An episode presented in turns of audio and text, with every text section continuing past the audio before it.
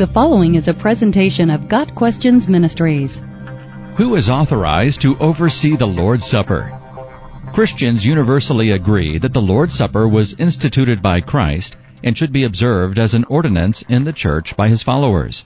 It was to the Corinthian church that Paul wrote instructions concerning the Lord's Supper in 1 Corinthians 11 verses 23 through 26. Paul later wrote to Timothy about the qualifications for church leaders, bishops or elders, and deacons. 1 Timothy 3 verses 1 through 13. In the original language, the word deacon comes from a verb that means to serve, probably in the sense of waiting on tables, but it also came to be used to signify a broad range of service in the church.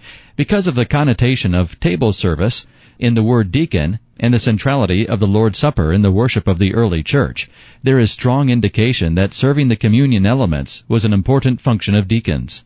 From this we can conclude that designated church leadership conducted the Lord's Supper in the early church. However, there is no scripture specifically given with how-to instructions. Therefore, it would seem reasonable for the leadership, if there were an insufficient number of deacons present, to appoint laymen to serve. More important than who serves communion is the attitude with which it is both served and received. 1 Corinthians 11 verse 27 says that those who take the elements in an unworthy manner are guilty of sin against the body and blood of Christ. An unworthy manner can mean the taking of the elements by those who do not belong to Christ, or taking them in a flippant or irreverent manner. It can also mean using the ceremony as a means to be seen by men, to be exalted by them.